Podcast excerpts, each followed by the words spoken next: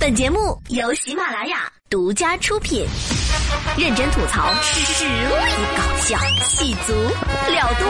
今晚啪啪啪，今晚啪啪啪，今晚啪啪啪。接下来，让我们有请下一位学员登场。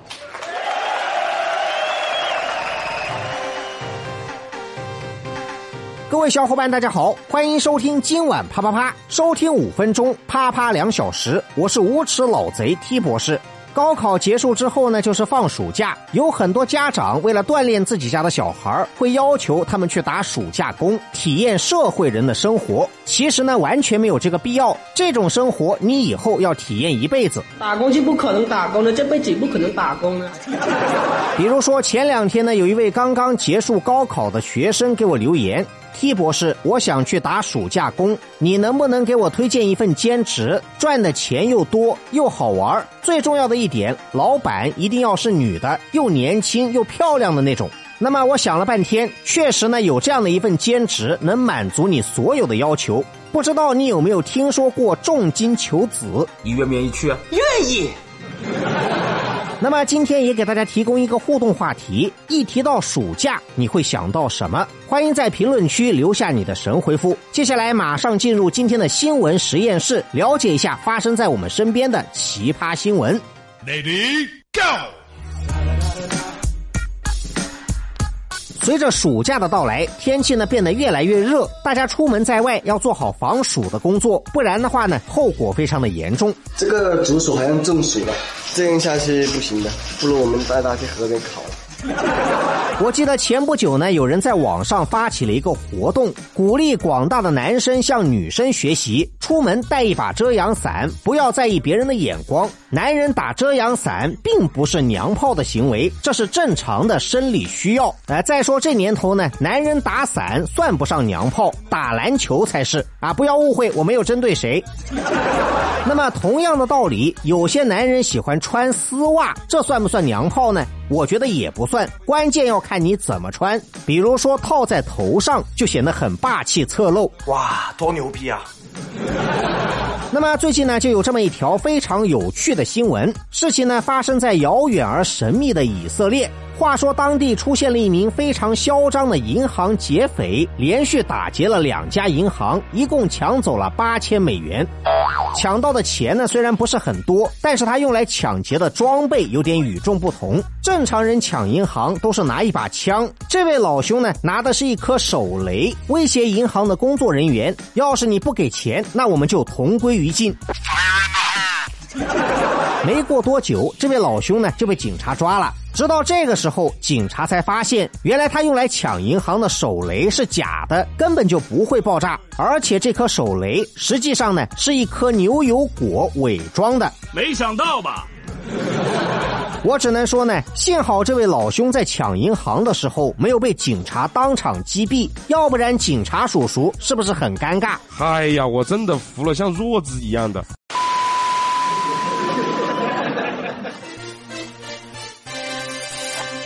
如果你是今年高考的应届毕业生，那么这个暑假呢，你一定会接到很多野鸡学校打来的招生电话，为了骗你去他们的学校读书，他们什么鬼话都说得出口。那么我当年高考完了以后呢，就接到了一个招生电话，一开口就问我愿不愿意当理发师。为了给我洗脑，他还说他们学校的美发专业非常的了不起，排名中国第三，亚洲第一。那么我后来仔细想了一下。好像哪里有点不对。我少读书，你不要骗我。再比如说，我有一个朋友，就是一家民办大学的招生办主任。现在呢，我都不敢接他的电话，一打过来，手机就会提示，请注意，这个号码被两千多人标记为诈骗电话。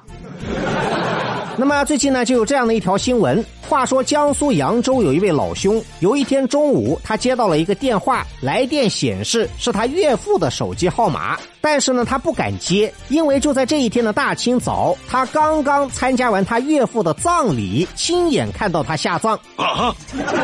这位老兄呢，越想越恐怖，于是马上拨打幺幺零报警。警察赶到墓地，发现死者的坟被人挖开，里面用来陪葬的一些生活用品，包括墓主人的手机都不。见了，甚至呢，就连当做贡品的水果都被盗墓贼偷吃了啊！这个是最骚的。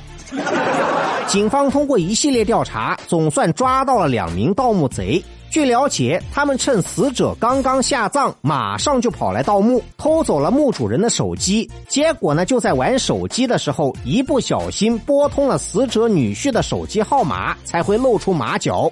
最终，这两名缺德的盗墓贼涉嫌盗窃，被判处有期徒刑七个月。出来混，早晚要还的。生活虐我千百遍，我待生活如初恋。给生活发几条尬死人不偿命的朋友圈。下面马上进入到今天的生活大爆炸环节，瞬间爆炸。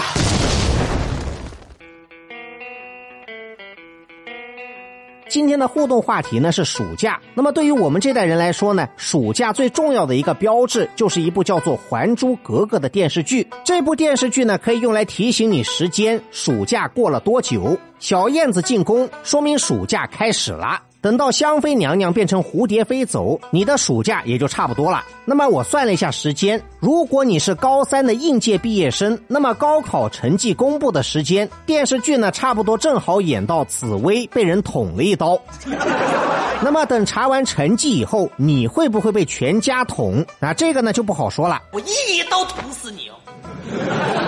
曾经呢有人说过，暑假是学生的天堂，家长的地狱。中学生放暑假呢，其实还好，没有那么严重，家长呢不用太操心，因为等你们家小孩长到这么大的时候呢，你已经打不过了。最主要的问题呢是读小学的熊孩子，他们成天在家里闲得无聊，特别容易闯祸，三天不打上房揭瓦。于是乎，绝大部分熊孩子的父母到了这个时候呢，都会采取同样的措施，把小孩交给老人去带。孔子呢曾经说过：“己所不欲，勿施于人。”奇怪的是，绝大部分的家长都认为把小孩交给老人帮忙照顾是天经地义的事，老人家呢就是应该享受天伦之乐，儿孙满堂，他们高兴都来不及。甚至呢还出现过这样的新闻，说浙江有一位老大妈身体呢不是特别好，想在家里安度晚年，结果呢被自己的儿媳妇强制要求帮忙带小孩，给出的理由是。如果你不帮我带娃，我将来就不给你养老送终。那么在这里呢，给大家介绍两个新概念。第一个叫做随迁老人。首先，大家都知道什么叫做空巢老人，就是儿女不在身边，自己一个人住。那么随迁老人正好相反，就是儿女都在外地工作，他为了某种原因呢，也选择搬过去一起住。根据有关部门发布的数据显示，目前中国的随迁老人有将近一千八百万，其中大部分的随迁老人之所以远离家乡，被绑在子女的身边，目的呢只有一个：帮忙带娃。随着中国城市化进程和人口流动的加快，大部分年轻人远离家乡，外出打工，在外地安家落户。那么有些人的父母呢，也加入到其中，于是随迁老人这个群体也在不断的壮大。那么问题来了。他们和空巢老人相比，生活质量真的会更高吗？如果说空巢老人是享受不到天伦之乐，那么随迁老人就是被所谓的天伦之乐绑架，在落叶归根的年纪背井离乡，背负了本来不应该属于他们的生活压力。那么有这样的一句话呢，就是用来形容随迁老人的：年轻的时候带孩子，老了以后还要给孩子带孩子。孩子呢交给老人带，父母忙着工作，从来不管。可是，一旦孩子的教育出了问题，那就是被老人宠坏了，这个锅还是要你来背，所有人都要指着你的鼻子骂。这样做真的公平吗？第二个新概念叫做老年抑郁症。这个概念呢，针对的是老年痴呆。老年痴呆症呢，是什么事都想不起来；而老年抑郁症就是每天要想的事太多，又说不出口，在心里憋得难受。那么久而久之呢，也有可能转化成为老年痴呆。我们都知道，现在有很多年轻人的心态不稳，容易得抑郁症。其实老年人得抑郁症的情况呢，也不少。之前呢，有调查显示，中国老年抑郁症患者正在逐年增加，其中呢，有百分之三十到四十的患者就是因为带孩子的压力所引发的。这些老人的生活重心、生活节奏完全不在自己的身上，整天呢为了子孙操心，又找不到释放压力的出口，弄得心力交瘁，还得不到理解，认为这是他们应该做的。说的不好听，就是一个费力不讨好的免费保姆。然而，讽刺的是，这些晚景凄凉的老人和当初那些催婚催生的父母，几乎呢是同一批人。或许就是因为他们曾经夸下海口：“你赶快结婚生小孩，生二胎。要是你没时间，包在我身上。”于是呢，才给了那些子女一个当甩手掌柜的借口。我觉得呢，中国人所追求的天伦之乐，到了当今社会，已经逐渐的走向了一个误区。为了孩子而活，不是老人家真正需要的幸福。真正幸福的老人，应该是把自己活成了一个无忧无虑的小孩有一个成语叫做“返老还童”，说的呢，其实就是每一位老人最理想的生活状态。老人也需要被人当成像小孩一样去关心、去照顾，这样的老人家才是最可爱的。你们说呢？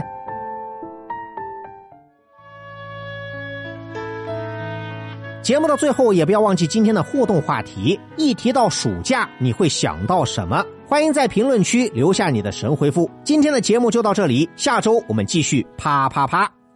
当你老了，头发白了，睡意昏沉。当你老了。走不动了，炉火旁取暖，回忆青春。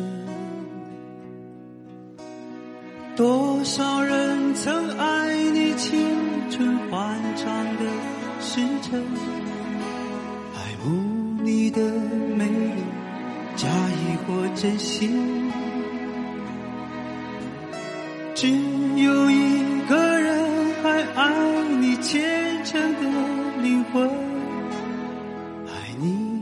老的脸上的皱纹。当你老了，眼眉低垂，灯火昏黄不定，风吹过来。你的消息，这就是我心里的歌。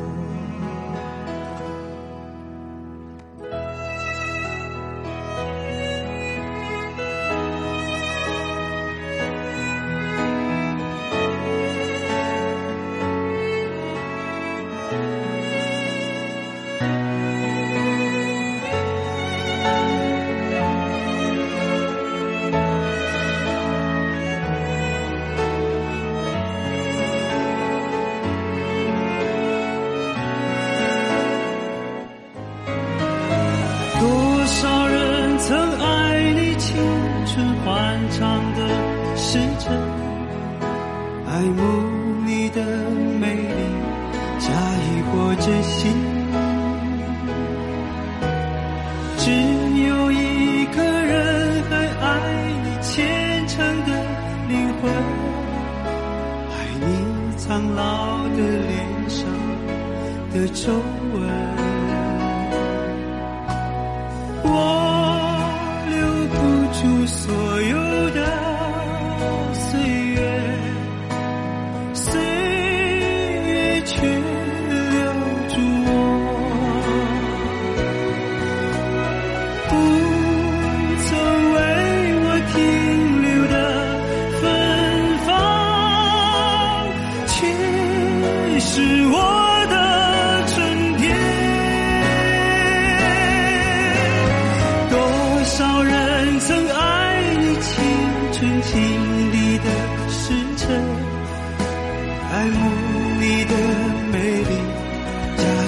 我真心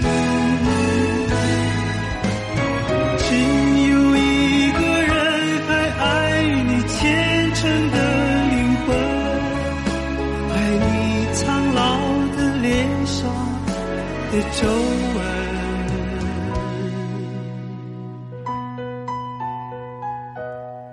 当你老了眼眉低垂灯火。昏黄不定，风吹过来，你的消息，这就是我心里的歌。当我老了，我要为你。唱起这首心里的歌，唱起这首心里的歌。